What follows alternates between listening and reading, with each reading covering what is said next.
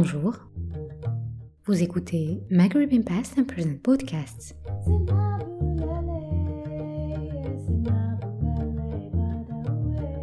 Un espace dédié à l'histoire, la politique, l'art, la culture, la sociologie, l'anthropologie et bien d'autres sujets sur le Maghreb.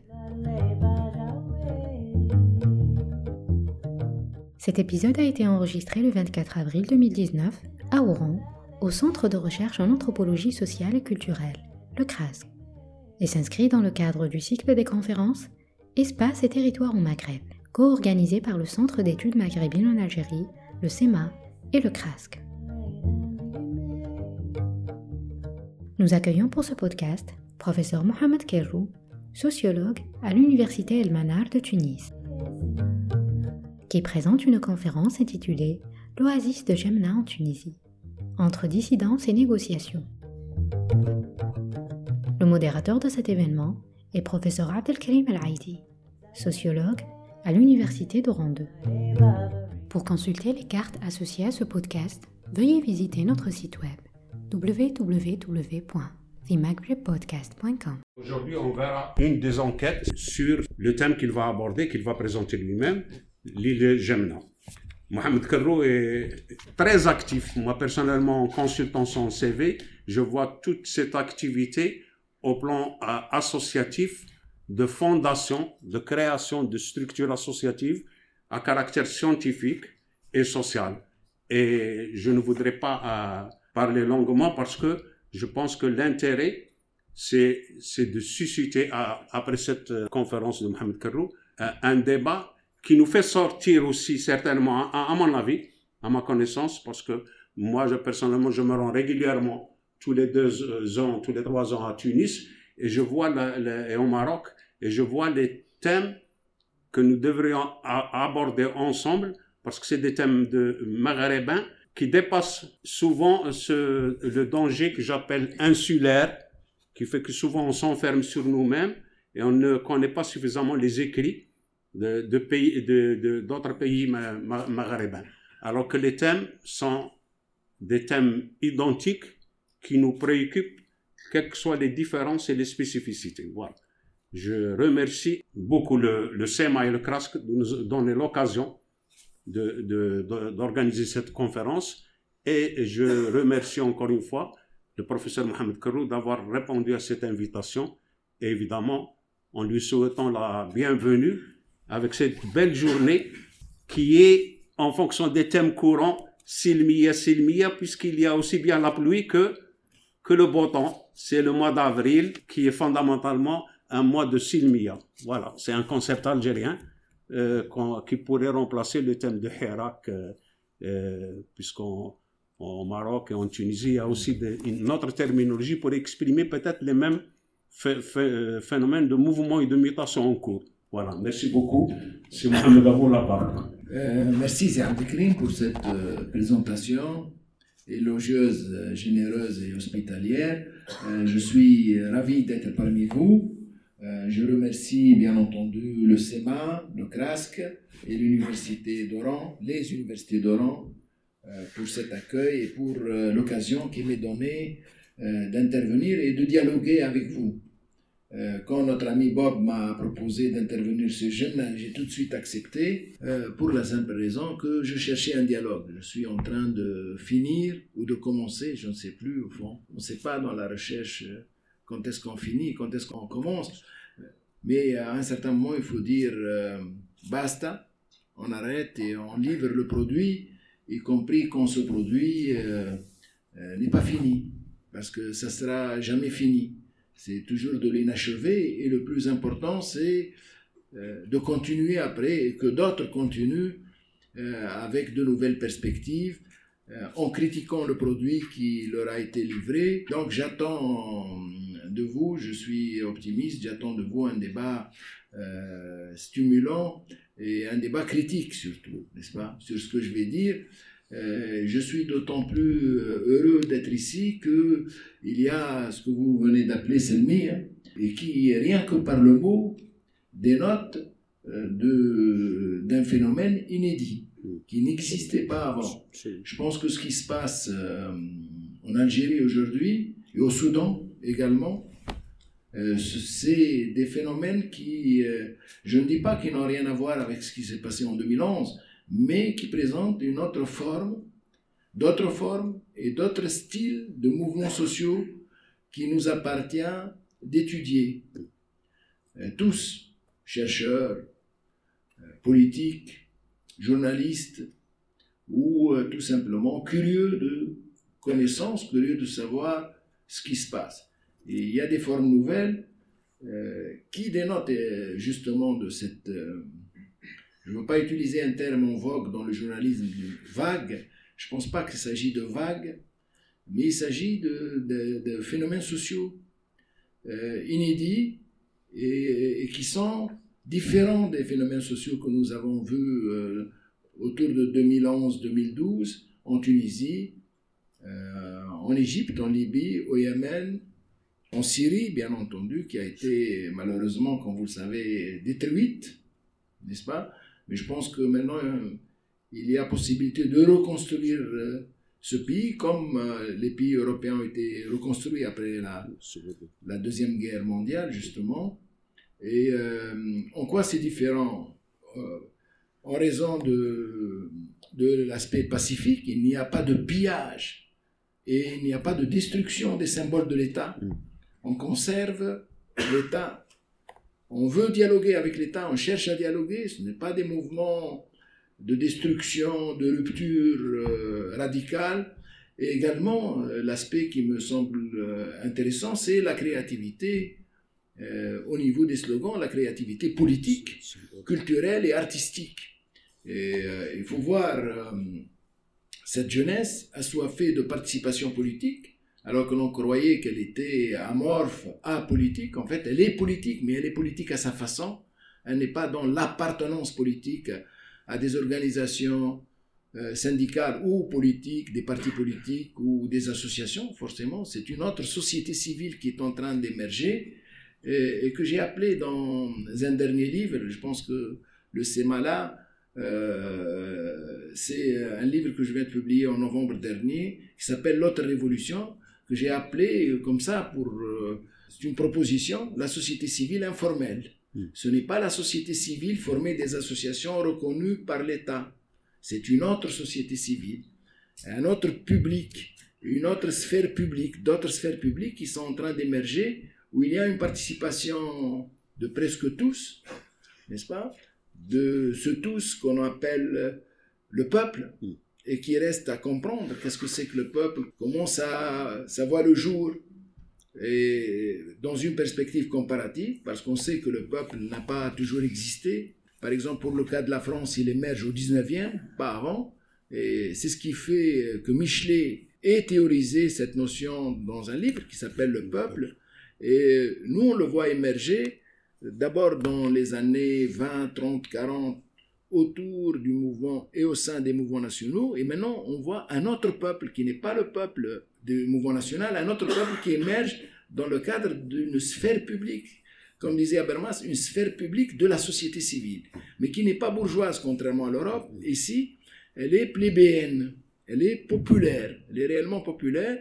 Et là, il y a des travaux très intéressants d'un disciple de Habermas qui a déjà travaillé sur cela à partir des années 60-70 mais il, faudrait les reprendre et bien, bien entendu les discuter, c'est Oscar Necht, qui avait critiqué la, la thèse de Habermas en disant votre sphère civile est une sphère bourgeoise, alors qu'il y a une autre sphère, une contre-sphère civile, publique, une contre-sphère publique, qui est la sphère publique plébéenne.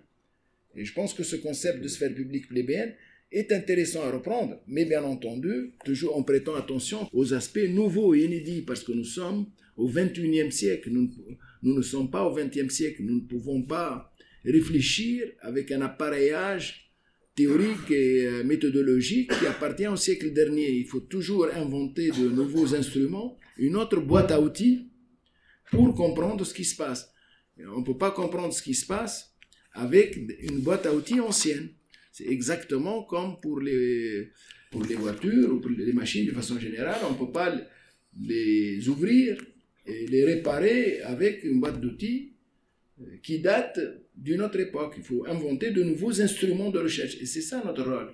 euh, en dialoguant ensemble, de trouver de nouveaux instruments de recherche, de, nouveaux, de trouver de nouveaux paradigmes. Alors, j'en viens maintenant, c'est intéressant, et donc vraiment je suis curieux et je suis intéressé par un travail collectif, parce que le travail de recherche ne peut pas être un travail individuel, c'est un travail qui se fait, il ne peut être que dialogique, il ne peut se faire que dans un dialogue avec les autres chercheurs, et avec les paradigmes, avec les autres instruments de recherche, qui appartiennent d'ailleurs à tous les pays, même si ça nous concerne au Maghreb ou bien sur le continent africain. Je pense que le dialogue de la communauté scientifique ne peut être qu'international et universel, sans frontières, parce que nous avons à apprendre les uns des autres. Et d'ailleurs, ce qui se passe en Algérie, au Soudan, on va, à mon avis, dans les années prochaines, on va le voir émerger sur d'autres continents, avec des formes nouvelles, d'autres formes nouvelles. Et, euh, euh, regardez ce qui se passe en France avec le mouvement des Gilets jaunes, ce qui s'est passé auparavant en Catalogne, ça, ça, a bougé et ça va encore bouger avec des limites, bien entendu, des limites, parce que le risque de ces mouvements et le risque de sujets dont je vais parler, j'aime là, le risque c'est l'épuisement. Le risque c'est que ces mouvements euh, peuvent, et les États, les pouvoirs, je ne dis pas les États parce qu'il y a des pouvoirs qui se font en dehors de l'État, et le pouvoir n'est pas toujours synonyme de l'État. Il y a une distinction à faire entre les deux.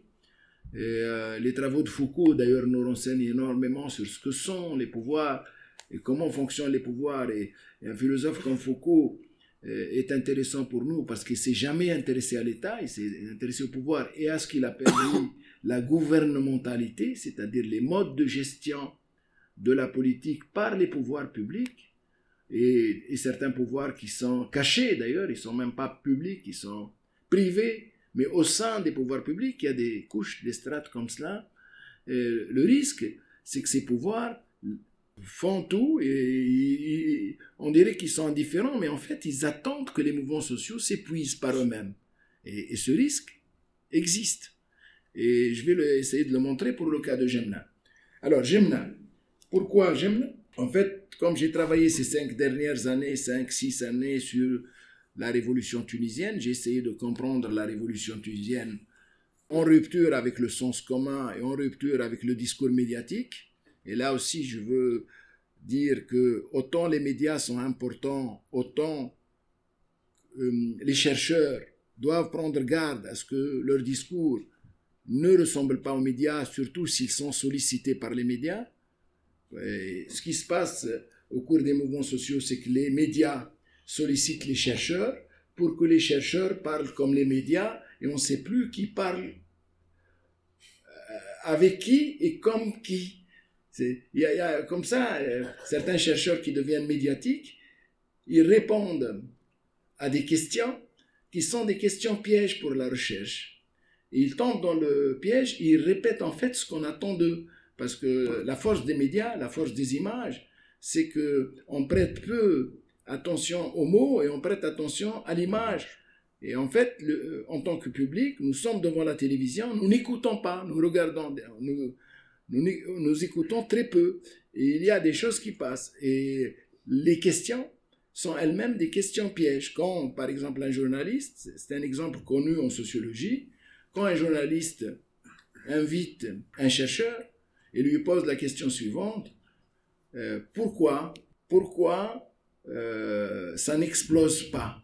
Pourquoi ça n'explose pas? Pourquoi la cherté de la vie, la répression des libertés ne mène pas à une explosion sociale C'est une question qui pose un problème énorme pour la recherche scientifique. Parce que d'abord, il n'y a pas d'explosion sociale, tout simplement.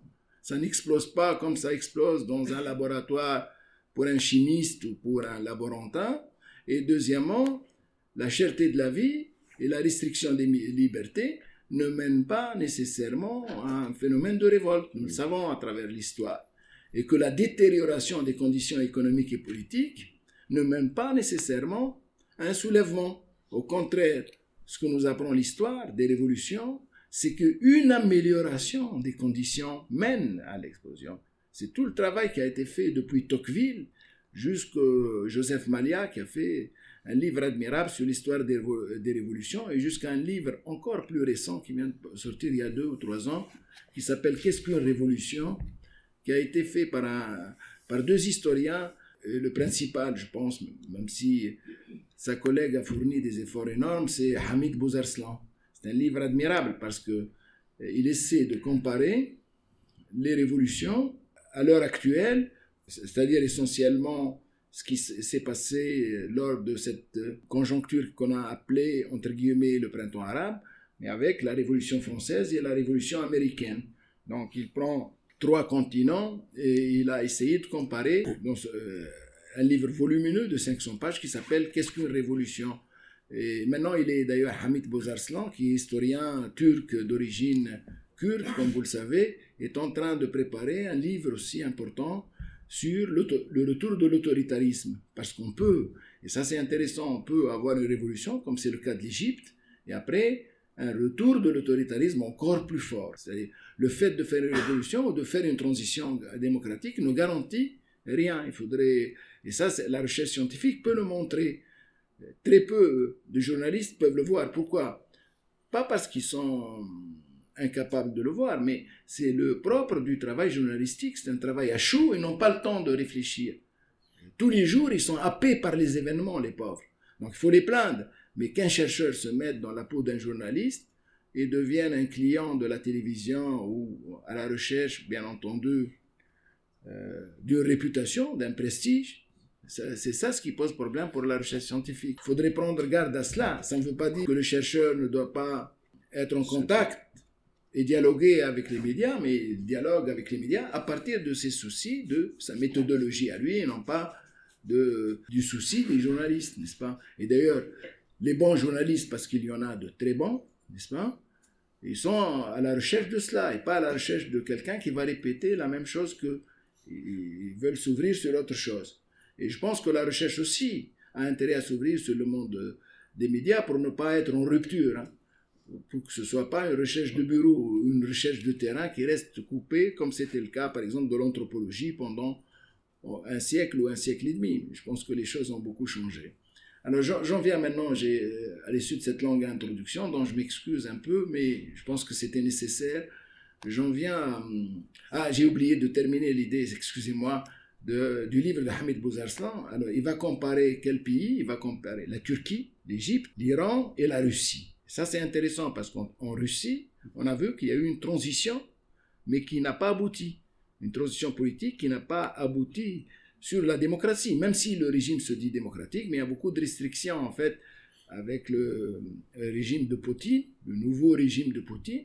Il y a une façade démocratique et des pratiques qui relèvent, de, qui relèvent du passé, pas du, nécessairement du système communiste, comme c'est le cas d'ailleurs en Turquie. C'est des pratiques qui relèvent même de l'avant, n'est-ce pas? On peut être euh, un nouveau dirigeant se prenant pour un sultan ou pour un tsar et tout cela, et avoir un pouvoir personnel, n'est-ce pas? Avec, bien entendu, une composition assez originale au niveau des, des structures de l'État.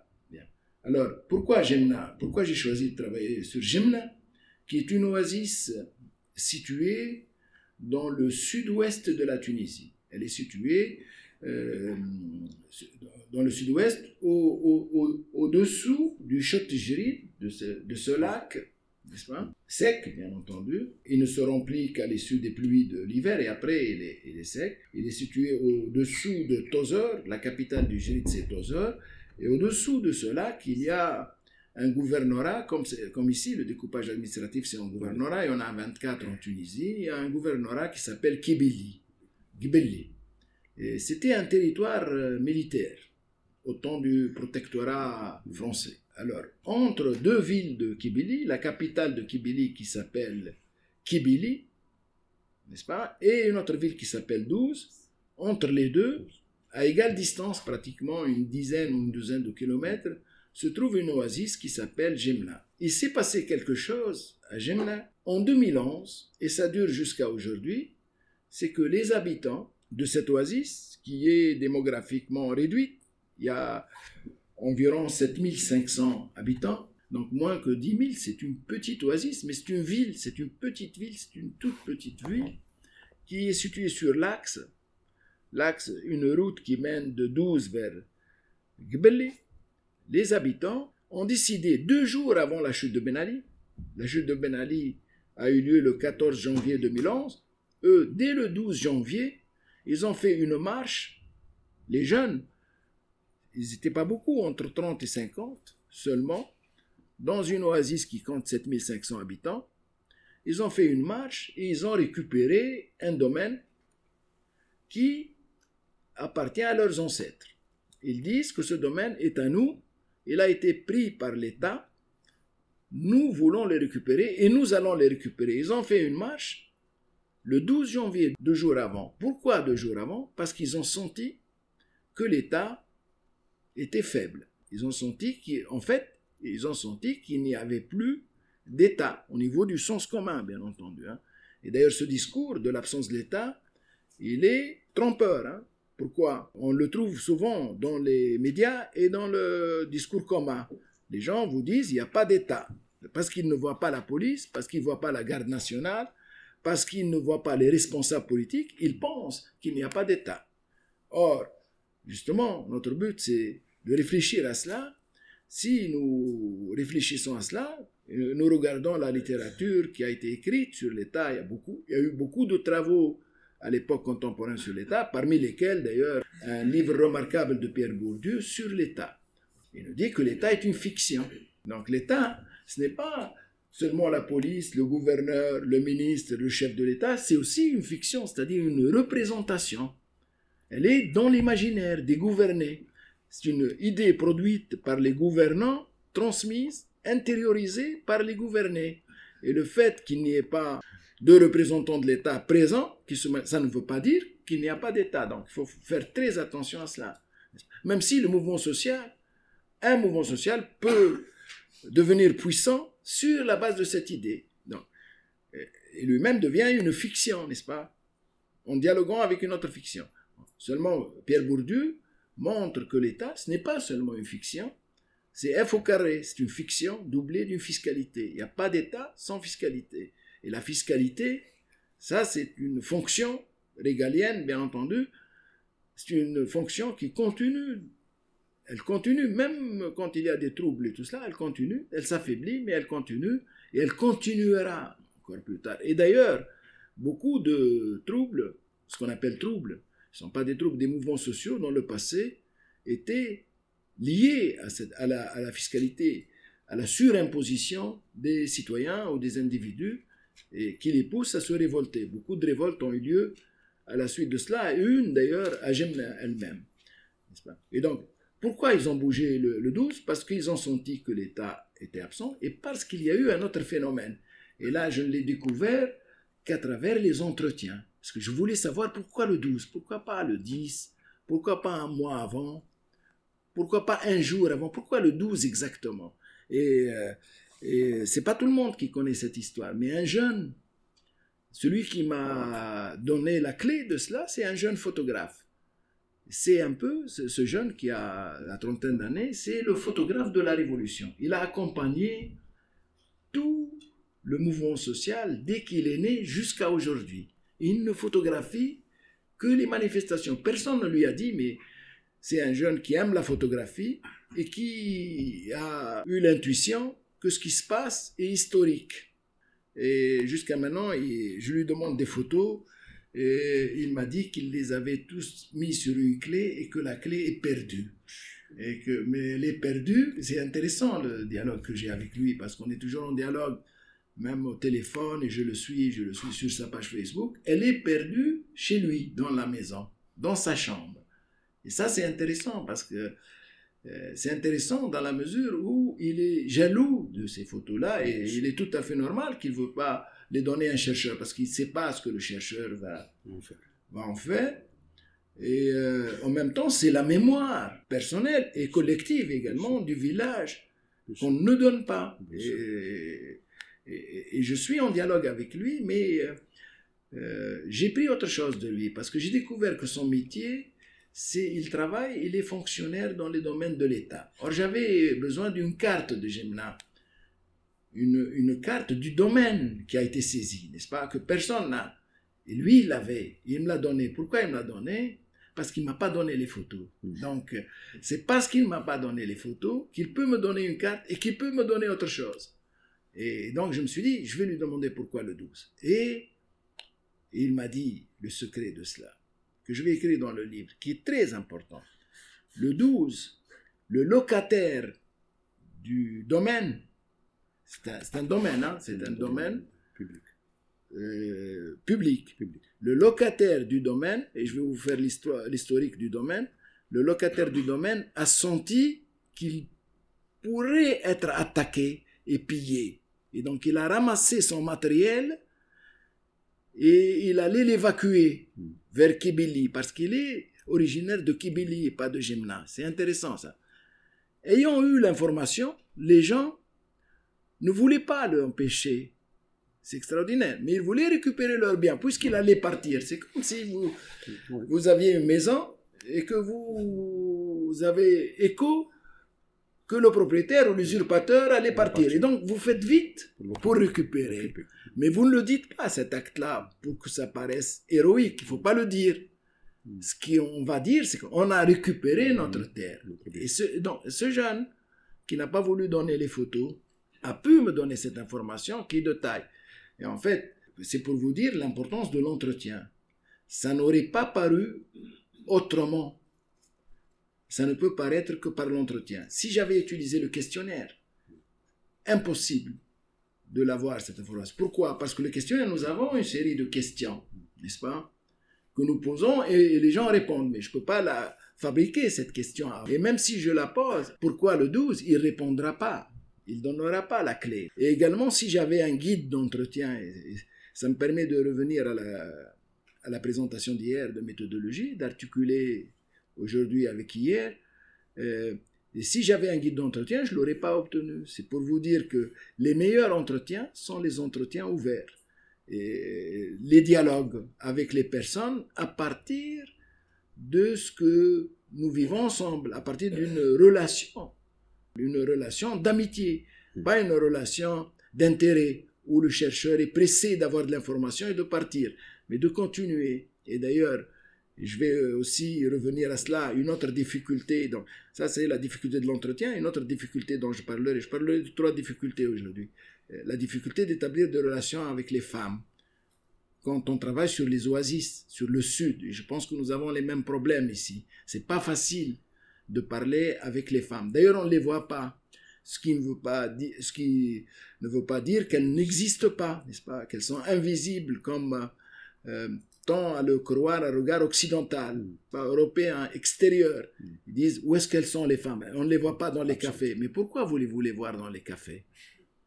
Elles ne sont pas dans les places publiques. Pourquoi voulez-vous les voir Il faut les voir là où elles sont.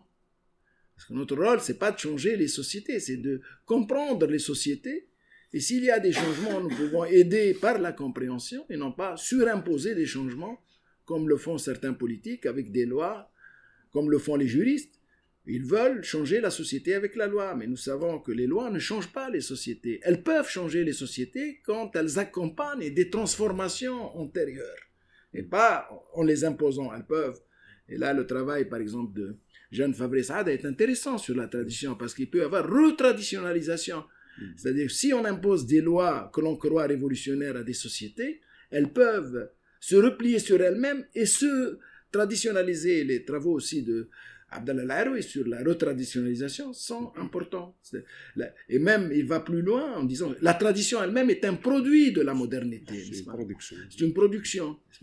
Comme la tribu elle-même est, une production de l'État. C'est l'État qui invente la tribu, n'est-ce pas? Elle, Qui est elle aussi une fiction au sens de Bourdieu, au sens euh, en fait de l'anthropologie symbolique. Pas, euh, qui ne veut pas, ce qui ne veut pas dire la fiction ne veut pas dire qu'elle n'existe pas, non, elle existe en tant qu'idée. C'est un mythe, c'est une fiction, c'est une représentation. Elle existe, elle est forte, elle structure les esprits et les imaginaires, mais ce n'est pas une réalité matérielle que l'on invente tout cela. Alors pour les femmes, euh, c'est intéressant comment établir un rapport euh, avec les femmes dans une oasis, alors qu'on ne les voit pas dans l'espace public. Elles, elles assistent aux réunions quand c'est les grandes réunions, pas les petites réunions dans les cafés, dans la palmeraie. Elles peuvent assister.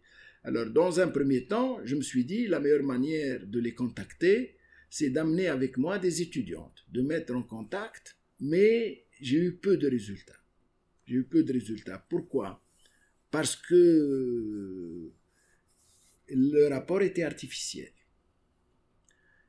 Il y avait un intermédiaire. Elle savait qu'il y avait derrière un homme, un chercheur. Et donc ces étudiantes-là, elles étaient accueillies, très bien accueillies, bien entendu.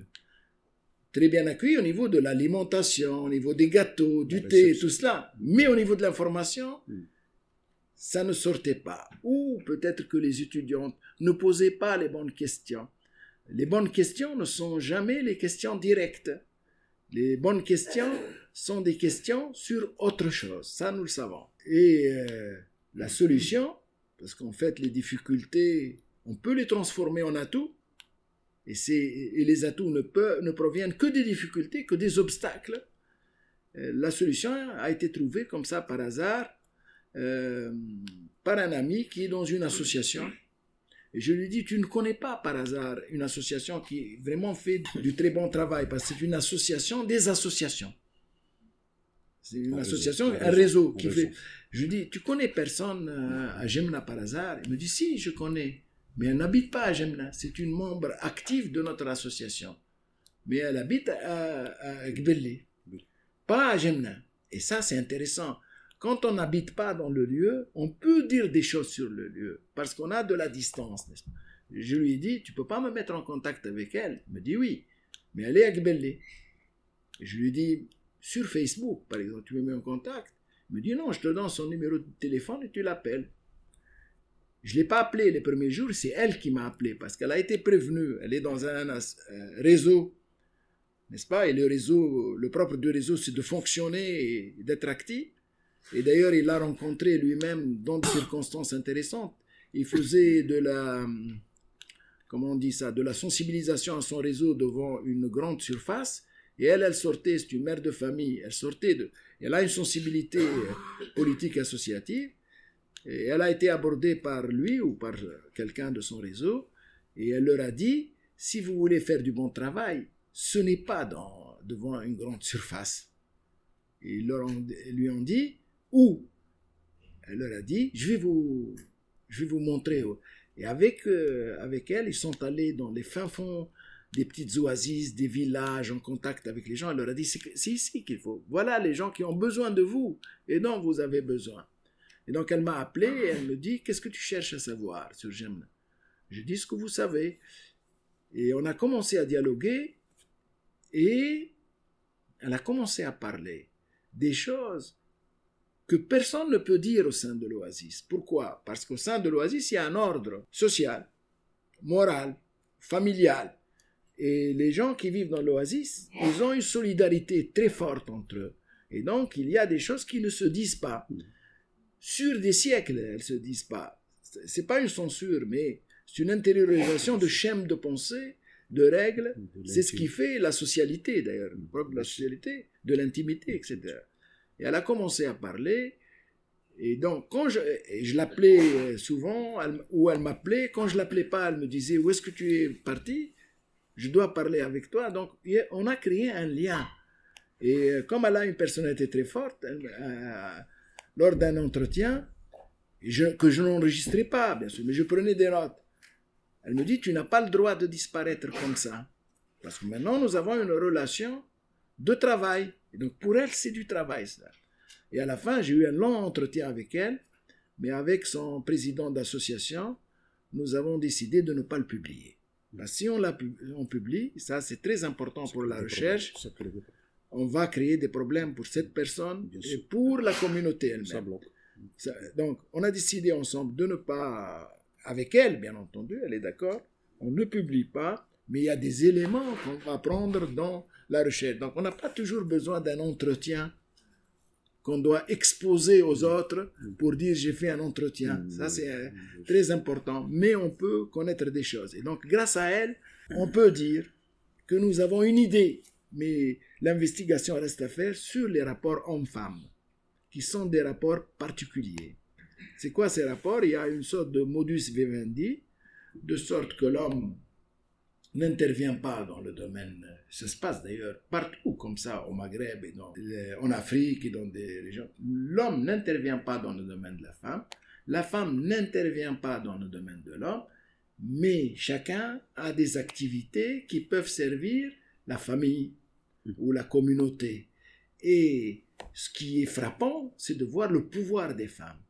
Et ce pouvoir des femmes tient à deux choses. D'abord, c'est elles qui thésaurisent, qui ont l'or, qui ont l'argent. C'est elles les gestionnaires financières de la famille, donc elles sont puissantes. Ça, c'est le premier élément. Et deuxièmement, les femmes disent la poésie, racontent des histoires. Ce qui n'exclut pas que les hommes disent aussi la poésie. C'est-à-dire que dans les assemblées familiales, quand ils ont mangé, quand ils sont bien, il y a toujours quelqu'un qui va dire un poème, qui va raconter. Et donc il y a une mémoire euh, communautaire qui est intériorisée par les individus et qui fait la, la, société, la société locale. Et, c'est une société très solidaire. Et d'où vient cela? À partir de cela, j'ai commencé à... Je reviendrai, bien entendu, il ne faut pas que j'oublie la question du domaine. D'où vient ce domaine?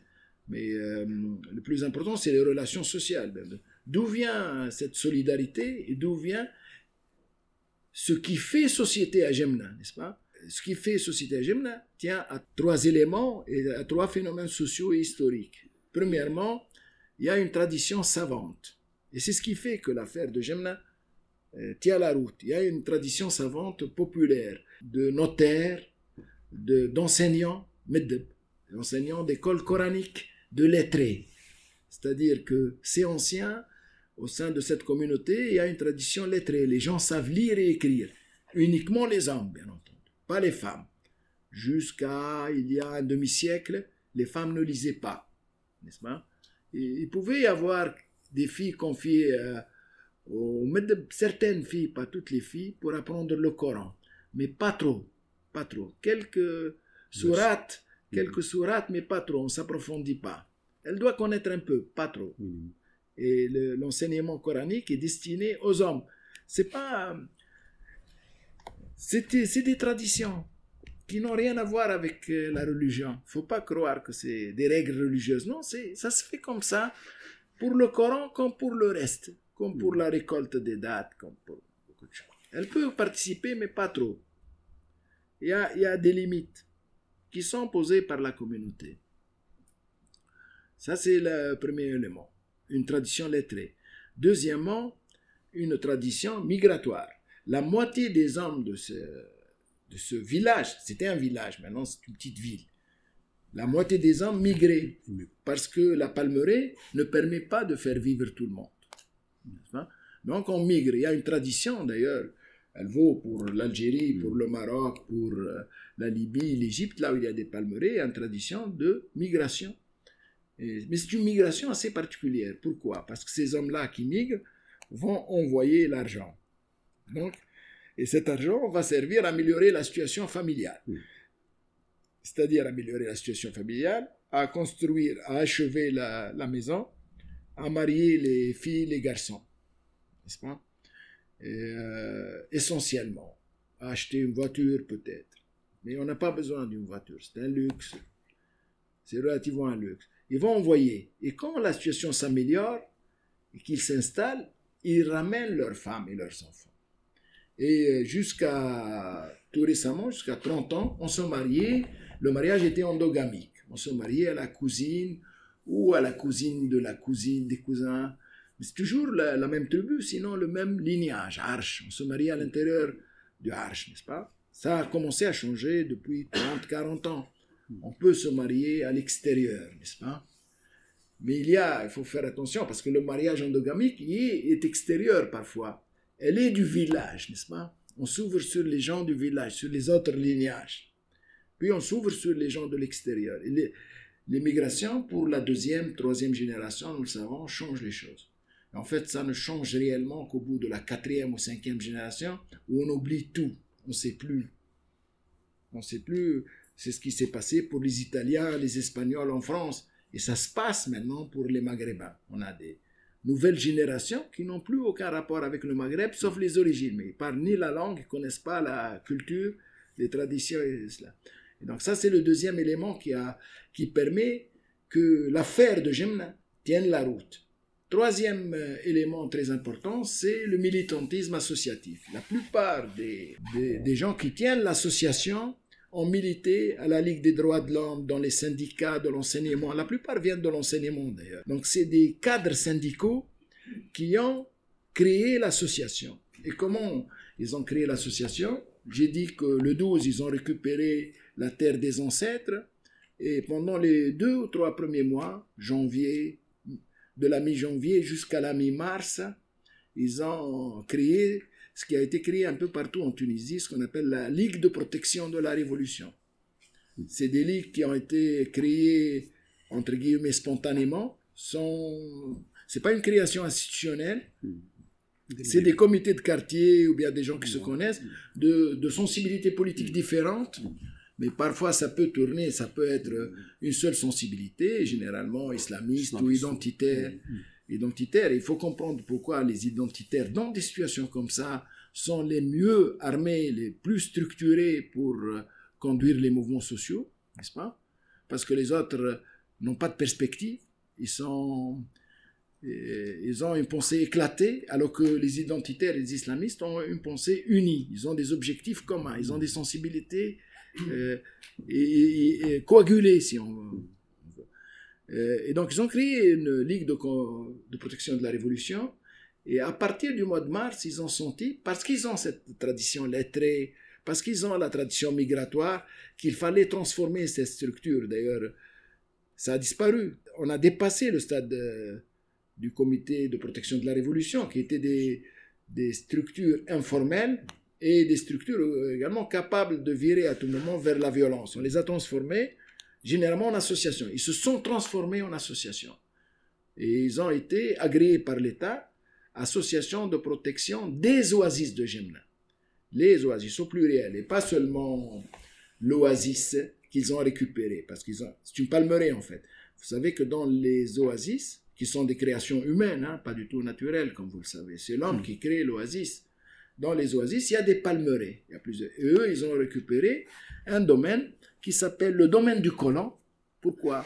Parce qu'en fait, quand il y avait le protectorat français, un colon est venu créer cette oasis-là, cette palmeraie pour parler plus précisément. Il l'a créée en usurpant des terres de lignage, des terres à arches. Des terres à. Il a usurpé ces terres-là, bien, bien entendu, appuyé par euh, l'autorité, l'administration coloniale du protectorat, et il a créé hmm. le Henshir, le domaine. Hmm. Le Henshir, euh, le Henshir du colon, le domaine du colon. Il l'a créé et il a construit un borge, une petite forteresse, une maison pour vivre lui, euh, sa femme et son enfant. Au milieu de la palmerie, il y avait que ce.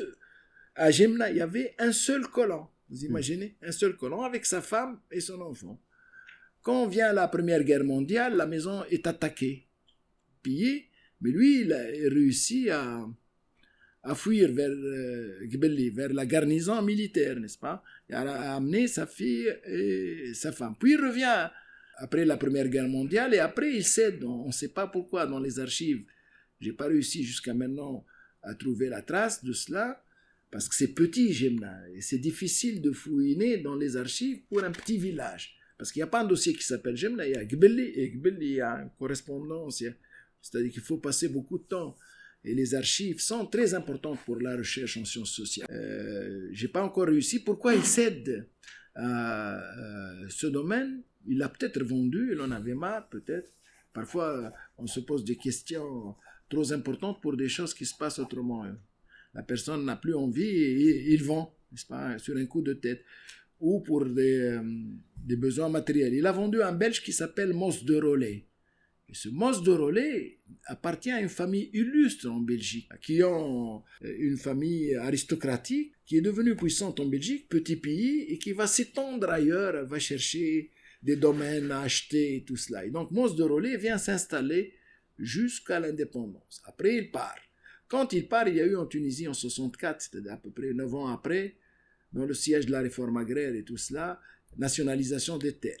On a nationalisé les terres et donc le domaine va appartenir à l'État. Et il va appartenir à l'État qui a créé une société qui s'appelle la STIL, Société tunisienne des industries laitières. Pour savoir pourquoi, on va associer, peut-être parce qu'on les mange ensemble, les dates et le lait. Et euh, la société existe à Tunis. elle va gérer tous les palmiers datés de la Tunisie. Elle achète chez les producteurs le produit à bas prix, bien entendu, parce qu'ils vendent leur récolte à l'État. L'État va prendre ces produits et les écouler sur le marché national et surtout international. Il va, les dates, ça, s'exporte et ça s'exporte très bien. Qualité. Et il va produire aussi le lait. C'est lui qui va aussi concentrer l'État dans les années 60. C'est la même chose, je pense, en Algérie. C'est l'État qui tient euh, ces industries-là. Euh, c'est l'État qui gère l'économie. C'est l'État qui gère l'économie nationale. Il y a peu de place euh, au privé, pas? Après, ça va changer à partir des années 70, 80. Oui, c'est la réforme de Exactement. C'est c'est la période de Salah, où on crée cette société qui s'appelle la STIL. Et quand on, et on a les archives de la STIL, quand on regarde les archives de la STIL, c'est des, des gens de la même famille qui la gèrent. Donc c'est une gestion étatique, mais en fait c'est une gestion derrière, mm-hmm. une gestion familiale. Et c'est des proches, voilà. Mm-hmm. et, euh, et ça continue, vous savez, les, les rapports familiaux. Euh, et on a tendance à reprocher au pouvoir d'être... Euh, alors que nous tous, nous appliquons cela. Donc c'est un phénomène social, intéressant d'ailleurs. À la limite, on n'a plus confiance dans les autres, on a confiance dans les membres de la famille, momentanément. Alors que les coups peuvent venir aussi de la famille, n'est-ce pas? Et, euh, et donc, cette société existe jusqu'à 2002. On est euh, sous l'ère de Ben Ali. 2002, faillite de cette société. Mauvaise gestion, est faillite. Que fait l'État? Il va la louer à des privés, à bas prix. Il va donner, c'est du gré à gré, c'est pas, ce n'est pas publié dans les journaux, c'est des gré à gré, il va les donner à des gens proches, encore proches, proches du pouvoir et pas de, proches de la famille de la présidente. des Trabelsiers. Les Trabelsiers vont donner cela à deux entrepreneurs de la région, pas de Jemna, de Gbeli. Du nord. Du nord, bien sûr, de, de ce qui est considéré comme capitale. Et les gens de Jemna ne la reconnaissent pas par capitale. Ils préfèrent 12. Pourquoi? Parce que. Sud. Oui, le Sud, pourquoi? Hmm. Pourquoi ils préfèrent 12 Parce qu'ils ont, au niveau de la mémoire. La même tradition.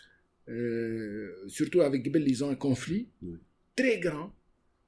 Et ça, je l'ai découvert à travers les archives et à travers également des entretiens avec des personnes âgées qui vont me raconter un phénomène très important qui s'appelle Am Khrab Jemna, l'année de la ruine de Jemna.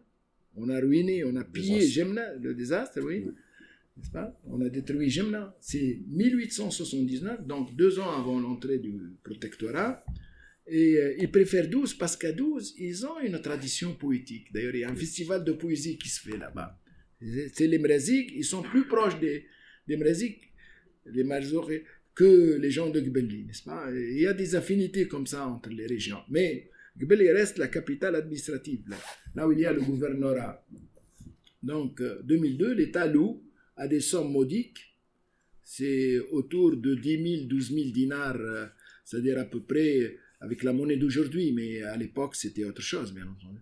À peu près 3 euh, à 3 500 euros par an et en plus, l'État prend en charge l'infrastructure. C'est lui qui construit les routes, c'est lui qui creuse les puits. Des sommes vraiment incroyables. Alors que l'association, donc 2011, quand elle est créée, elle prend en charge le domaine et elle va vendre la récolte aux enchères. Vous savez que les dates, généralement, on les vend sur le palmier. Il y a deux manières de les vendre. Aux enchères, on peut les vendre aussi, mais généralement, on, les vend euh, sur, les palmiers. Sur, arbre. Sur arbre, exactement. Elle va vendre et elle va donc, pour la première année, vendre cette récolte à 1 milliard 400, c'est-à-dire 1400 millions, alors que c'était loué ensemble parce qu'il y a en fait ces 306 hectares enregistrés comme propriété foncière de l'État, propriété privée de l'État, euh, dont 185 sont loués à des particuliers. Pourquoi? Sur les 306 hectares, il y a 185 sont loués à partir de 2011 parce qu'en fait, il y a une centaine, c'est dans l'accord euh, qui a été fait dès la nationalisation des terres, il y a 100 hectares qu'on a laissé, qu'on a loué aux paysans. Comme ils réclamaient leurs terres, hmm. une partie a été louée directement aux, gens de la Palmeraie pour les calmer. Donc un peu, on a hmm. gagné la paix sociale hmm. en louant, n'est-ce pas? Et puis, il y a une autre partie qui n'était pas plantée et qu'on a plantée aujourd'hui autour de 2000 palmiers, il y a des règles. Quand vous travaillez sur les oasis, on vous explique euh, combien de distance entre un palmier et un autre. Il y a, des règles mm. strictes mm. qu'on respecte, plus ou moins, mais généralement on respecte. Mm. Et il y a en tout 10 800 palmiers, euh, dont 2000 qui sont nouveaux. Mais le reste, c'est des palmiers anciens. Et euh, je vais vous montrer les photos tout à l'heure. les palmiers anciens, on les reconnaît, ils sont plus lents, et ils ont une allure, une majesté, et tout cela. Et ça ne veut pas dire qu'ils produisent plus, mais euh, on tient ces palmiers. Généralement, on n'enlève pas les palmiers, n'est-ce pas? Sauf s'ils meurent, mais sinon, on, les laisse et, ça reste longtemps. Et euh, donc, euh, c'est cette palmeraie-là, qui est la plus grande palmeraie dans l'oasis de Gemna, est récupérée par l'association et pendant les cinq premières années, l'État n'a pas réagi.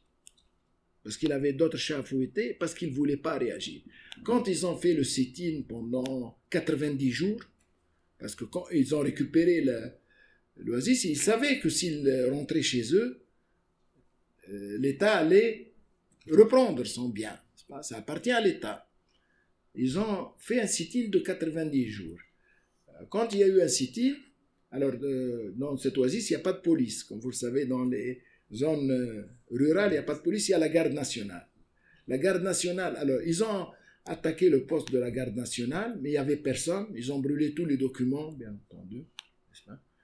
Les documents qu'il y a, c'est-à-dire des, des copies de cartes d'identité, des trucs, euh, et, bien, entendu des rapports au quotidien. Ils ont brûlé tout cela. Il y avait, mais ils, n'ont attaqué aucun parce qu'il n'y avait pas de garde. Ils ont fui, quand ils ont vu ce, mouvement, ils ont fui. Et ça, on le voit dans, dans les manifestations, les pouvoirs, où ils se retirent, où ils fuient, n'est-ce pas? Et euh, l'État fait venir l'armée, qui se trouve à Kbelli aussi. Kbelli, c'est le siège, euh, c'est une caserne. L'armée n'est pas entrée dans le... Elle est, elle est, elle est devant la palmeraie. Ils ont et l'armée n'est pas intervenue. La tradition de l'armée est de ne pas intervenir. Pourquoi? Contrairement à la police, ils n'ont pas de gaz lacrymogène. S'ils interviennent, ils tuent. Donc ils préfèrent ne pas intervenir. Ils sont restés là-bas. Et ce qui est frappant, c'est que les gens de Gemna ont entretenu de bons rapports avec les...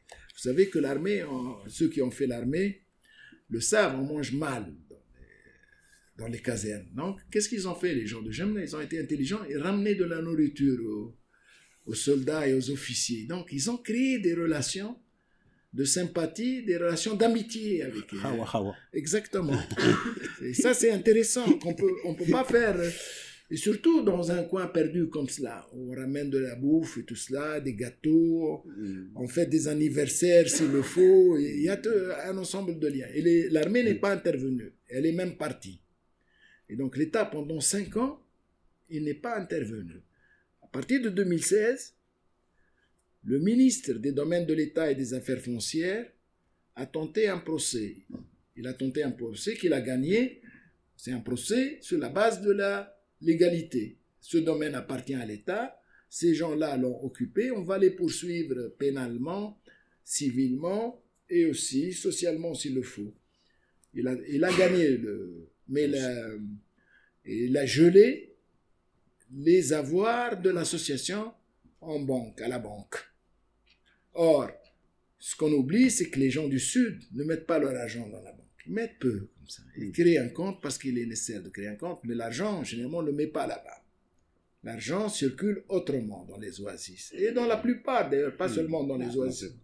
L'argent, on ne le met pas là-bas. Mais ils ont gelé également le compte de celui qui a acheté la récolte, qui a lui-même tenté un procès. L'association aussi a, tenté un procès, elle a joué la légitimité contre la légalité, elle a fait un dossier, ils ont fait un, un très bon dossier où ils montrent que la mauvaise gestion de l'État de cette oasis depuis 64 jusqu'à 2011, et ils ont joué la carte donc de la légitimité contre l'égalité. L'affaire de Gemna se résume à ces deux mots-là, légitimité versus l'égalité. Ils ont joué sur cela.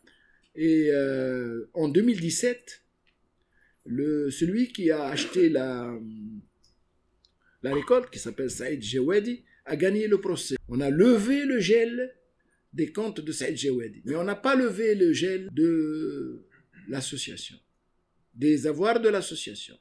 Mais l'association est entrée depuis le procès de 2016. Elle était déjà entrée dès 2011 mais sous une forme informelle. Elle est entrée en, dialogue. Donc c'est vraiment le titre qu'a choisi Bob est très pertinent. C'est entre dissidence et négociation. Ils, sont entrés, ils ont toujours négocié parce qu'ils ont une tradition de négociation qui vient de ce que j'ai appelé la tradition savante migratoire et militante, et militante, les trois permettent de dialoguer et de bien dialoguer, c'est-à-dire de ne pas reculer, mm. de défendre le dossier. Les justement, et militante et migratoire aussi. Et, euh, et donc, euh, ils ont dialogué, ils ont toujours dialogué. Et le ministre, ce ministre-là, ils ont un problème personnel avec lui. Pourquoi? Parce qu'il a étudié à Gemna. Et il n'aime pas Gemna. Il est du sud-est ils ont des problèmes personnels. Et l'association dit que non seulement ils n'aiment pas Jemna, ce qui est un problème personnel, c'est pas un problème politique, mais il a été à un certain moment l'avocat d'un de ceux qui ont loué, à qui a été loué le Henshir. C'est son avocat personnel. Et il est l'avocat d'autres affaires. Mais il n'y a aucune preuve de cela. D'ailleurs, on ne peut pas prouver que tel a été l'avocat de tel autre, parce qu'on n'a pas les documents. Il n'y a que lui qui a, ou l'intéressé qui ne les donnera pas. Donc sur ce plan-là, je n'ai pas réussi à avoir le papier. Ils ne l'ont pas, tout simplement. Mais l'association a eu l'idée d'avoir tous les PV des réunions avec les ministres. Ils ont toujours dialogué avec les ministres et ils ont des sympathies. Et ça, c'est un des secrets de leur réussite. C'est qu'ils ont créé un réseau régional, un réseau national et un réseau international. Et si vous allez sur Internet, vous écrivez Gemna, vous allez trouver des articles, des soutiens, grâce à la tradition migratoire, grâce à la tradition militante et lettrée, ensemble, si on les couple, on peut construire des réseaux internationaux. Et le réseau international a été un grand appui pour ce qu'on appelle l'affaire de Gemna. Quand il y a eu un ministre qui venait, il y est encore d'ailleurs, le ministre de l'Agriculture, c'est un ancien communiste. Pas? Il était dans le Parti communiste, qui a, été, euh, qui a changé de nom comme tous les partis communistes, qui est devenu le Massar, et maintenant il est en crise. Il est en crise justement parce que le, son secrétaire général est devenu ministre. Et on l'a nommé comme ministre pour mettre le parti en crise. Bon, mais le parti n'a pas besoin de cela, mais c'est la goutte qui a fait déborder le verre. Grâce à ce ministre qui était sensible à l'affaire de la récupération des terres par les paysans, qui est une affaire universelle qu'on trouve en Amérique du Sud, comme vous savez, dans tous les pays, dans plusieurs régions, les paysans veulent récupérer leurs terres, la terre qui leur appartient, qui a été usurpée par les autorités. Il a proposé à l'association de se transformer, parce qu'une association, comme vous le savez, ne peut pas faire de profit, n'est-ce pas? De se transformer soit en société, soit en coopérative. Et le ministre des Domaines de l'État, il a dit oui, pour la société, nous, on marche. Le ministre de l'Agriculture a dit nous, on est pour la coopérative de production, selon la loi de 1994. Il y a une loi en Tunisie sur les coopératives qui date de 1994. L'association a dit oui, on est pour la coopérative à condition de changer la loi. Parce que nous, on ne veut pas d'une coopérative qui fasse des profits. Nous voulons une coopérative qui soit dans la tradition, et là c'est grâce au dialogue avec la communauté internationale, avec des économistes qui sont venus appuyer, qui fassent de l'économie sociale et solidaire. Et nous, on veut faire, on est en train de faire, et on veut faire de l'économie sociale et solidaire, c'est-à-dire que les profits ne vont pas dans les poches des privés, mais reviennent à la communauté. Et grâce euh, au profit des sept dernières récoltes, ils ont pu acheter une ambulance, chose qui n'existait pas. Avant, on louait une ambulance à Kébili ou à 12. Là, ils ont acheté leur propre ambulance pour ramener leurs malades dans l'urgence vers les hôpitaux, généralement vers l'hôpital de Sfax, la capitale du Sud, ou vers Tunis.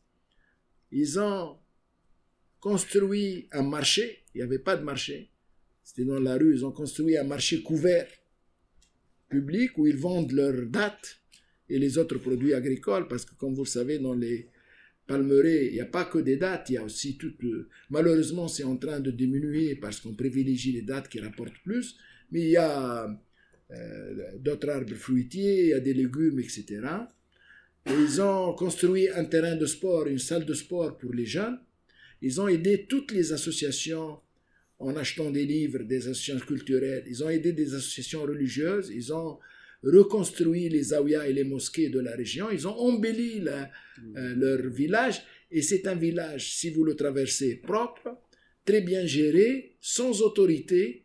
Ils vivent pas en autarcie, mais ils vivent, ils ont une autonomie, une autogestion qui est réussie et qui peut continuer, sauf comme, comme je l'ai dit au début, le risque c'est l'épuisement, c'est-à-dire à la longue, l'État laisse faire jusqu'à ce que l'autre s'épuise, et le risque aussi, le grand risque, c'est que les gens qui dirigent l'association, avec lesquels d'ailleurs j'ai fait des entretiens avec chacun, mais le problème dans les oasis, c'est qu'on ne peut jamais faire un entretien individuel, jamais. Parce qu'il y a toujours quelqu'un qui rejoint et qui prend la parole. Et ça, c'est le propre de nos sociétés. Vous ne pouvez pas être en tête à tête avec quelqu'un, y compris pour un non-entretien. Vous voulez boire un café dans un hôtel, il y a toujours quelqu'un qui vous rejoint. Sauf si, euh, si vous refusez cette personne, vous allez être en rupture et c'est que vous complotez quelque part contre la communauté. Parce que si vous n'aviez pas de secret, vous serez avec les autres. Et, l'espace public, justement, c'est essentiellement les cafés, qui sont masculins. C'est là où il y a les réunions. Mais il n'y a pas que les cafés, il y a les places publiques. Ils ont deux places très intéressantes où ils se réunissent, traditionnelles, et il y a aussi, dans l'espace public, la palmeraie. Et dans cette réunion de la palmeraie, c'est mixte. Les femmes viennent. Pourquoi les femmes viennent? Parce qu'ils font des réunions très longues et les femmes viennent avec les enfants. Ils restent, c'est un peu forain, c'est une fête. Et, c'est intéressant de voir comment l'espace public traditionnel peut se transformer en espace public moderne, ouvert, démocratique. Et euh, un autre élément de, la sphère publique, c'est les mosquées. Or, ils ne se réunissent pas dans les mosquées, ils vont prier. Donc ça, c'est nouveau. Alors que, à l'origine, les réunions se faisaient dans les mosquées. Les mosquées étaient des places publiques, n'est-ce pas? Elles étaient ouvertes. D'ailleurs, les minarets, euh, comme vous le savez, c'est un phénomène nouveau. Avant, il n'y avait pas de minarets. Elles étaient ouvertes et euh, elles ne fermaient pas les mosquées parce qu'on pouvait aussi dormir, faire la sieste, rencontrer des gens. Hmm. C'était des espaces euh, ouverts. Alors, qu'est-ce que je dois dire d'autre? Ah oui, pour les difficultés, j'ai dit qu'il y a trois difficultés. Première difficulté, c'est les entretiens. Deuxième difficulté, et d'ailleurs c'est lié, il ne faut pas les séparer. Les femmes, comment parler aux femmes? Maintenant, j'ai fait beaucoup d'entretiens avec des femmes, généralement par Messenger. Bien entendu, ils n'ont pas la qualité d'être des entretiens interpersonnels, de face-to-face, comme on dit. Comme Ça a été inventé par l'école de Chicago directement. Mais elles ont aussi la qualité de ne pas euh, d'être plus franches parce qu'on ne voit pas la personne. Il y a pas le, on met pas la caméra et donc on voit pas et on peut parler. C'est un peu comme le parloir, mm. un peu comme le divan et tout cela. C'est intéressant. D'ailleurs, l'autre parle si nous lui parlons de nos problèmes, n'est-ce pas?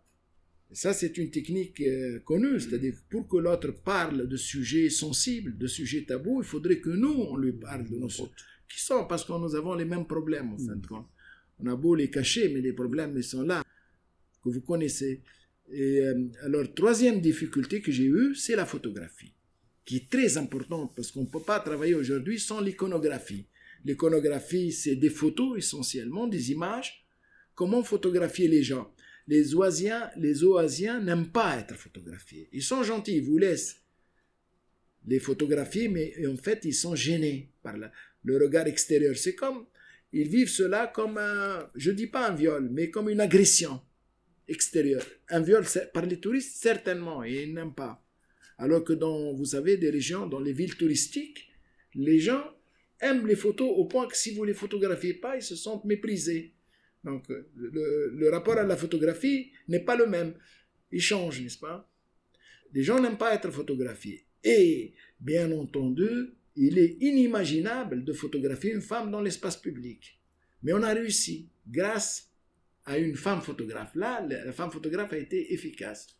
Elle est entrée, elle a noué des relations, on peut les photographier, mais quand on leur demande de les photographier, elles refusent. Mais on peut les photographier à leur insu et avec une complicité. Elles savent qu'elles sont photographiées et elles se laissent photographier notamment les personnes âgées. Bien entendu, les jeunes, c'est c'est pas de problème. Ils font même la fête quand on les photographie, les élèves, les, les filles, qui sont extraordinaires d'ailleurs, parce qu'on voit émerger une nouvelle génération. Comme on voit maintenant dans les mouvements sociaux, on voit émerger des enfants de 8-10 ans qui sont porteurs d'une autre vision du monde, qui sont à l'affût, à la recherche d'une autre vision, d'autres rapports, n'est-ce pas? Et qui sont d'ailleurs, qui se comportent dans l'espace public comme les garçons. Il n'y a pas de différence. Et même plus, les filles ont beaucoup plus de personnalité. C'est les garçons qui sont effacés, écrasés, et qui sont même timides devant les photos, alors que les filles se mettent comme ça en exergue, se mettent en valeur, elles veulent montrer leurs robes, leurs habits, n'est-ce pas? Elles veulent se montrer. Et c'est intéressant de voir le changement. Donc nous assistons à des changements d'ici peut-être quelques décennies, ça va. Tout ce qu'on a appelé le statut de femme en islam et tout cela, ça sera de, le passé, à mon avis. Il y a des changements internationaux, universels qui sont très intéressants. Et donc, on a réussi à photographier certaines, par exemple, les mariés, on les photographie, mais on les protège nous-mêmes. On les prend pas de face, mais de. De profil. Oui, de côté comme ça. Mm on voit le, parce que nous, ce qui nous intéresse, c'est pas son visage, la mariée. Il est toujours beau, son visage, le jour du mariage. Ce qui nous intéresse, c'est les habits traditionnels, parce qu'elles ont conservé, elles se marient avec l'habit traditionnel. Donc, sur ce plan-là, il y a une différence avec les villes. Elles continuent de se marier et de faire la fête pendant une semaine. Et euh, la photographe a eu accès au mariage elle peut photographier dans les mariages, mais pas les gens. Elle photographie le reste. Et le reste, il y a des choses très intéressantes. Entre autres, une tradition qu'on ne trouve, à mon avis, que chez les juifs. Qui il s'agit de casser un œuf sur, au-dessus ou à côté de la porte d'entrée de, de la nuit des noces, de la chambre, qui est réservée pour la nuit des noces. Pour la baraka un peu. Euh, et euh, on jette cet œuf. Et cet œuf, quand il est photographié, il est d'abord très beau esthétiquement parce que la photographie, il faut que ce soit beau, sinon ça sert à rien. C'est-à-dire qu'il y a deux dimensions, la dimension esthétique et la dimension information. Et si on arrive à les joindre, que ce soit en couleur ou bien en noir et blanc, c'est extraordinaire. Et donc cette photographe professionnelle a fait un travail admirable. Elle a fait un millier de photographies, donc on peut retenir certainement, probablement, je dis, euh, une centaine pour le livre, extraordinaire. La seule chose qu'elle n'a pas su photographier, je pense parce qu'elle n'a pas été formée à cela et qu'elle n'a pas cette sensibilité, c'est les documents. Comme elle ne les a jamais euh, photographiés, les livres et, les pièces d'archives, c'était pas bien. Mais on peut dépasser cela en allant directement aux archives et faire un travail directement sur les documents. Alors, je vais terminer. Euh, je pense que maintenant vous avez une idée sur Gemna, qui continue. Elle est suspendue pour le moment parce que le gouvernement ne s'occupe que des élections. Il n'a qu'une seule idée, le Premier ministre, dans sa tête, c'est les élections. On ne peut pas lui parler d'autre chose. Parce qu'il compte se présenter soit comme président de la République, soit peut-être comme autre chose, on ne sait pas. Et donc les ministres maintenant n'ont pas de temps pour Gemna, ni pour rien d'ailleurs, ni pour l'université, ni pour la réforme. Ils, s'occupent que des élections, c'est-à-dire ils sont pas sûrs de leur avenir et ils veulent rester. Tous les ministres veulent rester avec n'importe quel gouvernement. L'important, et ça c'est quand même frappant dans nos pays, que les gens continuent de, de se comporter de la sorte alors que les gens ne veulent plus d'eux, ni dans un gouvernement X, ni Y, ni Z. Mais eux, ils s'imposent, ils veulent s'imposer. L'important, c'est d'être ministre. Il n'existe, et ça, c'est un phénomène qui est important chez nous, euh, cet attachement à la fonction, sans qu'il y ait rien. Pourquoi il reste ministre? Pour faire quoi? Il ne fait rien. Il est là pour être ministre, et sans programme, et même plus, parce qu'on a réussi quelque chose d'extraordinaire, nous avons des ministres qui n'ont jamais lu un livre. Il est diplômé, il est ingénieur, il est médecin, il est prof, mais il n'a jamais lu. Ou il, a peut-être lu pour réussir, et maintenant il lit plus, il n'écoute plus. Il est autiste, il, est, il vit à l'extérieur, sa tête est à l'extérieur, son projet c'est de partir. Ah, il vaut mieux qu'il parte sans qu'on lui dise au revoir. On peut lui dire aussi au revoir euh, le jour où il partira. Bon, alors je vais finir euh, par quelque chose dont je n'ai pas parlé jusqu'à maintenant, c'est que pourquoi j'ai choisi Jemna? Il m'a semblé que Jemna est le seul lieu en Tunisie, pour le cas de la Tunisie, où la révolution continue. Elle s'est arrêtée par ailleurs. Partout, c'est l'ancien régime qui est revenu, ou des gens qui étaient opposants à l'ancien régime et qui font mieux que l'ancien régime, dans la reproduction du même, la reproduction à l'identique du politique. La reproduction du politique, il est très bien assuré à tous les niveaux. Le seul lieu où cela continue, c'est Gemna. Lieu, bien entendu, il y a des associations, par exemple les féministes, ou les homosexuels, les nouvelles associations, ou les minorités noires, ou les gens qui défendent les libertés religieuses, qui sont en train de construire de nouveaux rapports. Mais ce n'est pas visible à l'œil nu. Ça mettra du temps. Là, c'est matériel. C'est une communauté qui vit en dehors de l'ancien régime. Pour le moment, a réussi à faire autre chose. Ça, c'est le premier élément. Deuxième élément, c'est-à-dire en choisissant de travailler sur là, je ne suis pas allé les mains vides. J'ai pris avec moi un paradigme qui m'a semblé pertinent et avec lequel j'essaie de dialoguer, à partir duquel j'essaie de dialoguer. C'est le paradigme de la reconnaissance qui a été euh, qui a été proposé pour les sciences sociales, en philosophie et en sociologie, par euh, d'ailleurs un adepte de l'école de Francfort, un, ancien élève de Habermas, qui est Axel Honneth, que vous connaissez, qui a beaucoup écrit sur la reconnaissance.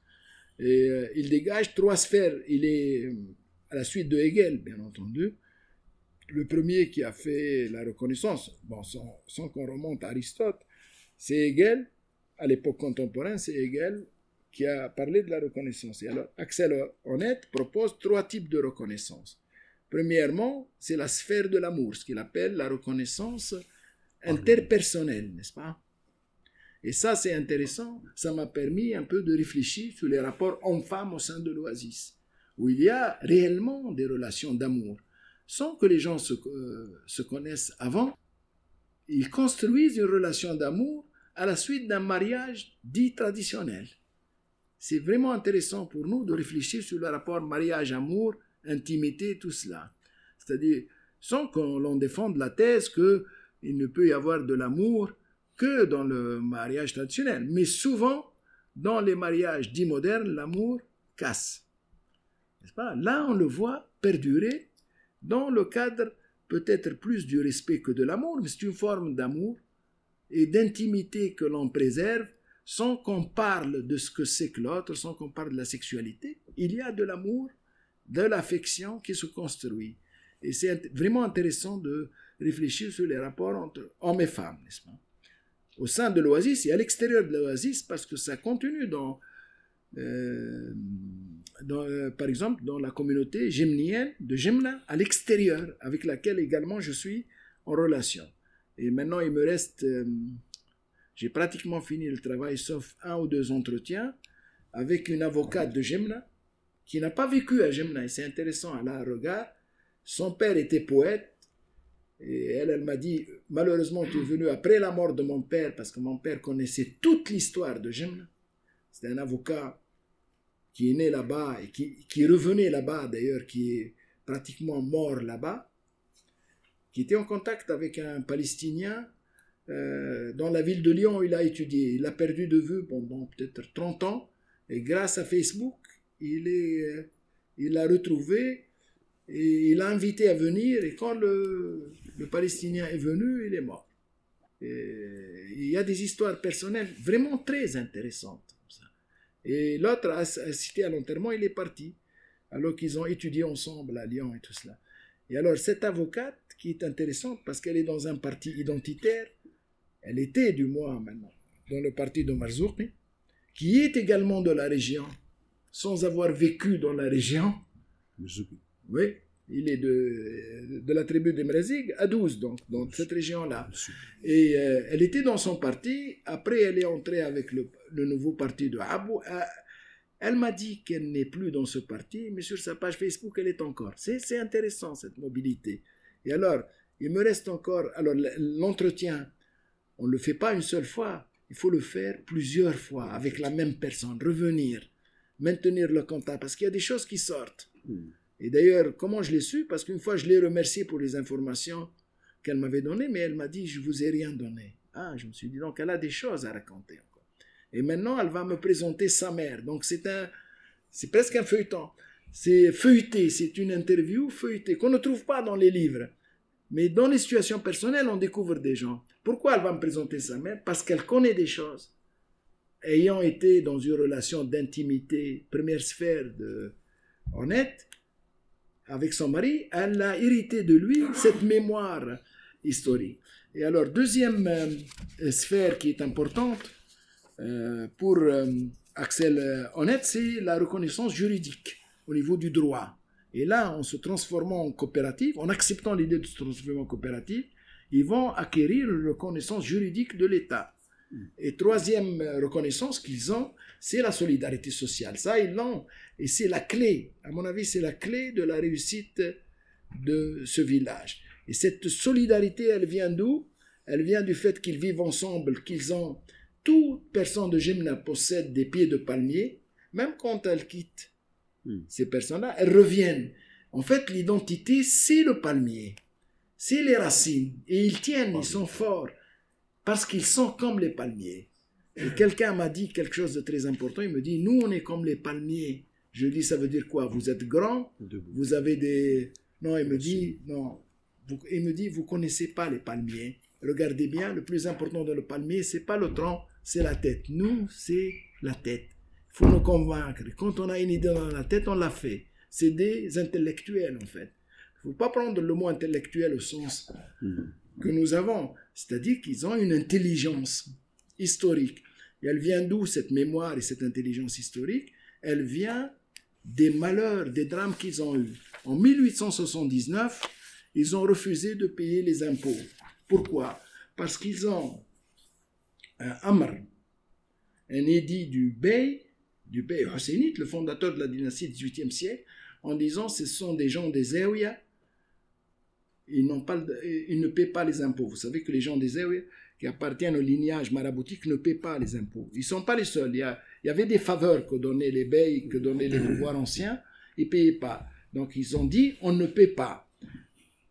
On a dit au bey, ton arrière ton aïeul, ton, ancêtre, les avait exemptés des impôts. Hmm. Qu'est-ce que vous faites maintenant? Parce que les autorités locales voulaient les extorquer les impôts, n'est-ce pas? Il a dit, on reste avec euh, l'ancien édit, mais il paie. C'est-à-dire que l'ancien édit, il y a une clause qui dit, c'est des gens de Zéouia, ils sont favorisés, mais pas pour les impôts, ils voulaient changer. Ils ont résisté, il y a eu 39 morts, dont certains ont été brûlés vifs dans la maison. Ils se sont retranchés dans cette maison, qu'on garde d'ailleurs, qu'on vous fait visiter. Bon, mais parfois on découvre que ce n'est pas un seul lieu, c'est deux ou trois, donc la mémoire est en, train de s'affaiblir, de fléchir, qu'on appelle Dar el-Mharig, la maison des brûlés. C'est là où on a brûlé une dizaine d'hommes qui se sont retranchés. N'est-ce pas? Et ils gardent un souvenir de cela. Et parce qu'ils savent ceux-là, ils savent ce que c'est que l'État. C'est-à-dire que l'État peut aller jusqu'au bout dans son acte punitif. Donc, ils négocient avec lui jusqu'à obtenir. Et donc, ils sont entre rébellion et, soumission. Ils sont à la fois rebelles et soumis. Et ça, c'est le propre de beaucoup de, sujets ou d'individus, c'est d'être dans un entre-deux, y compris quand ils se révoltent, ils sont là aussi pour se soumettre. Et euh, euh, ils n'aiment pas aussi les gens de Gbeli, parce que dans l'histoire, on trouve en 1859, n'est-ce pas, Gbeli avait euh, euh, refusé de payer, non, elle n'avait pas refusé, elle avait euh, abrité un révolté qui s'appelle Gouma, ils l'ont abrité le pouvoir central a a, est venu pour le récupérer, pour l'arrêter et toute la ville de Gbeli l'a soutenu, le pouvoir les a écrasés et après, il les a dépossédés de leur oasis. Et il les a dépossédés, il l'a vendu. Et parmi les acheteurs, il y avait des gens de Jemna. Donc, dans cette relation d'animosité, il y a de l'histoire. Il y a toujours de l'histoire que le chercheur doit euh, découvrir. Un dernier mot pour dire que euh, le paradigme de la reconnaissance m'a semblé être le plus pertinent parce qu'il permet de comprendre. Parce que la reconnaissance, c'est quoi? C'est une résistance, mais c'est aussi un élan d'émancipation, un élan vers la justice sociale. C'est-à-dire, on, va désobéir pour être reconnu, n'est-ce pas? Et donc, euh, déjà, il y a de l'ambivalence, et déjà, il y a un acte double. On ne peut euh, être reconnu que si on s'émancipe et on se révolte. On n'existe que par le non. Et le fait de dire non, c'est pas un non absolu. Le fait de dire non, c'est pour pouvoir dire oui demain, mais un oui intériorisé, accepté, légitime et non pas illégitime. Voilà, merci pour euh, votre patience. J'ai été un peu long, certainement. Merci beaucoup, c'est Mohamed pour cette, euh, moi je cette double conférence, parce qu'en réalité, il y a tout ce qui a été développé concernant Gemna, et il y a toute cette dimension d'explicitation de la démarche méthodologique. Et c'est pour ça que je pense que c'est, particulièrement pas passionnant. Je voudrais juste dire que euh, une idée comme ça, je ne sais pas où M. Kourou va publier cet ouvrage, mais il y a une collection qui, je pense, n'existe plus, même malheureusement maintenant, et qui, aurait pu héberger peut-être un tel ouvrage de textes, de photos et d'une dimension de témoignage et d'approche de, terrain. C'est la collection Terre humaine, une extraordinaire. Ou un ouvrage d'ailleurs a été publié. Je ne sais pas si on peut faire un rapport. Euh, évidemment, il y a une différence. Euh, concernant la Tunisie, c'est le Chebika, oui, de Divigno, ce qui est un chef-d'œuvre, euh, mais qui est plutôt peut-être une monographie. votre démarche est différente. Je voudrais juste, pour conclure, dire que qu'au fond, nous allons, j'estime personnellement, assister de plus en plus à, à l'émergence des Gemna, parce que ce qui est en train de se passer, c'est l'éruption euh, des intérieurs, c'est une expression euh, de Berck dans le langage arabe du présent. Notre époque, disait-il, est euh, celle de l'éruption des intérieurs. Il a écrit ça dans les années 80. Ce n'est pas que les gemmes n'existaient pas, elles existent partout, c'est uniquement que nous, le regard, il était peut-être porté ailleurs et que nous n'avons pas suffisamment pris en compte ce qui est en train de se passer. Euh, j'ajoute uniquement par rapport au terme de reconnaissance le, la notion d'estime de soi. C'est un peu partout on le voit, y compris maintenant dans le, le mouvement, les marches, le Hera, qu'on l'appelle comme on veut.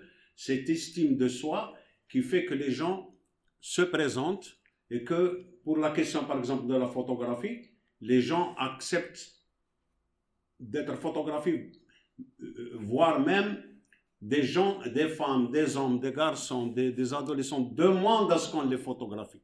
Et parfois on ne peut pas parce qu'on a le, tel ou tel appareil. C'est quelque chose qui est fondamental.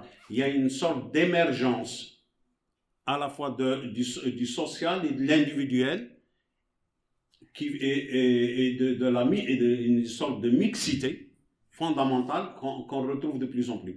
Mais il y a toute une réflexion à faire, à mon avis, qui est celle de revoir notre conception de l'organisation de la gouvernance. nous avons quand même le poids de l'héritage euh, jacobin qui fait qu'on est, découpé par le local. Nous, nous avons l'APC, l'APUI, l'Assemblée nationale, etc. C'est un découpage qui n'était pas évident à avoir dès, dès l'indépendance. On pouvait imaginer autre chose. À propos de Berck, Berck écrivait à l'indépendance de l'Algérie que peut-être l'organisation en Algérie, il l'écrivait en 62-63, était peut-être euh, la Jama'a sur un tracteur, ou plutôt un tracteur monté par une Jama'a, c'est-à-dire une forme d'organisation particulière qui fait que la communauté, euh, dans un effort technologique, s'approprie un espace et ne passe pas forcément par un découpage de municipalités, de préfectures, de sous-préfectures, etc.. Moi, je lance uniquement cette idée de réflexion qui est importante. évidemment, les termes changent. Au Maroc, on a l'amala, en Tunisie, on a le gouverneur, mais c'est la même chose. Hein. C'est toujours un. Alors que nous avons peut-être besoin aussi d'une réflexion sur la régionalisation, sur la territorialisation, sur le fait que les communautés peuvent s'organiser de façon dynamique. Voilà. Je remercie beaucoup, beaucoup, beaucoup Carreau. Et j'espère qu'on le reverra une fois l'ouvrage publié pour aller un peu plus loin dans, dans l'échange. Voilà. Merci. Et on voulait, vous le dit, euh, on aime la Tunisie aussi. Merci beaucoup. On aime la Tunisie. Et les Tunisiens. Et les Tunisiens. C'est réciproque.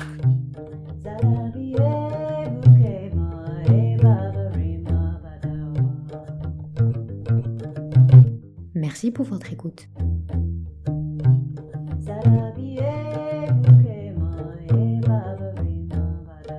consulter les cartes associées à ce podcast, veuillez visiter notre site web www.themagribpodcast.com. Vous y trouverez également d'autres épisodes qui sont disponibles sur iTunes et Podbean.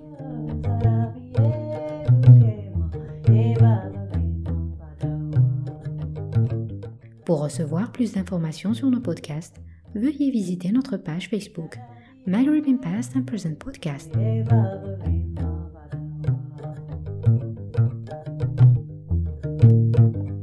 Abonnez-vous à la newsletter du centre www.sema-northafrica.org.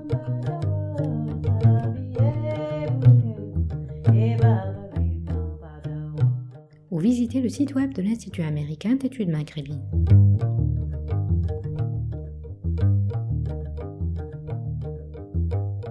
À bientôt pour un nouvel épisode.